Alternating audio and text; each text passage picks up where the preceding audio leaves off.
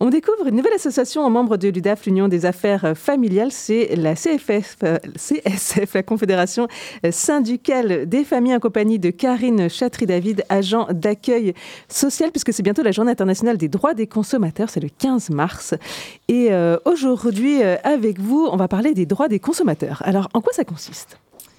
Bonjour.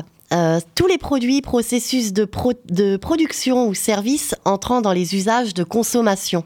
Et alors, est-ce que vous pouvez nous donner des exemples? Oui, alors euh, des travaux de réparation sur un véhicule ou une machine à laver qui aurait été mal effectuée ou pas terminée, euh, un contrat de service mal exécuté, par exemple. Et ça concerne qui?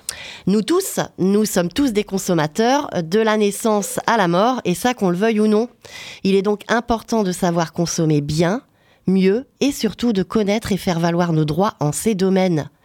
Nous allons voir ensemble les différentes phases en cas de problème avec un professionnel. En premier lieu, il faut chercher une solution à l'amiable, contacter le professionnel, expliquer lui calmement votre problème et, si cela n'aboutit pas, formuler votre demande par écrit, envoyez-la au professionnel par lettre commandée avec accusé de réception et conservez le double de votre courrier. Et si la réponse n'est pas satisfaisante ou si on n'a pas de réponse euh, pendant au moins deux mois, qu'est-ce qu'on fait? Vous pouvez vous diriger vers une association de défense des consommateurs comme la Confédération syndicale des familles. À son tour, elle prendra contact avec le professionnel par divers moyens. En général, une solution est trouvée. Toutefois, si le retour escompté n'est pas concluant, il y a la possibilité de saisir un médiateur. Cette action est gratuite. Et c'est à partir de là que si le différend n'est pas réglé, on parle de litige. Oui, et vous pouvez vous présenter devant un conciliateur de justice, en dehors de toute procédure judiciaire. La saisine du conciliateur est gratuite aussi.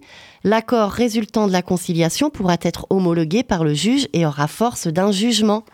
Est-ce que vous pourriez nous donner euh, quelques petits conseils supplémentaires pour nos auditeurs et nos auditrices? Il est préférable, même en matière de consommation, de prévenir plutôt que de guérir. Donc voici quelques petites habitudes à prendre. Ne signez pas n'importe quoi prendre le temps de lire les documents. Attention, signer, c'est s'engager. Vérifier si la société existe bien et qu'elle n'est pas en liquidation ou autre via Internet. S'assurer qu'il existe bien un bon de rétractation. Le consommateur dispose d'un délai de 14 jours pour changer d'avis en cas de vente à distance. Pour les gros achats, attention au coup de cœur. Faites faire plusieurs devis, étudiez différentes possibilités. Mieux vaut ne pas trop se précipiter.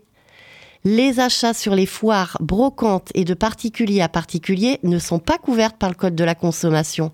Le droit du consommateur ne s'applique pas.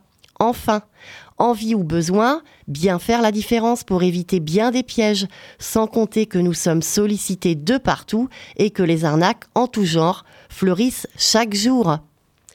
Enfin, pour finir, une petite citation de Jacques Delors qui dit Attention à ce que la société de consommation ne favorise pas l'avoir au détriment de l'être. Et pour toute information supplémentaire, vous pouvez contacter bien sûr la Confédération syndicale des familles. Vous êtes au 60 rue de Slovénie à Poitiers ou bien sûr sur le réseau et par téléphone. Merci beaucoup. Merci beaucoup.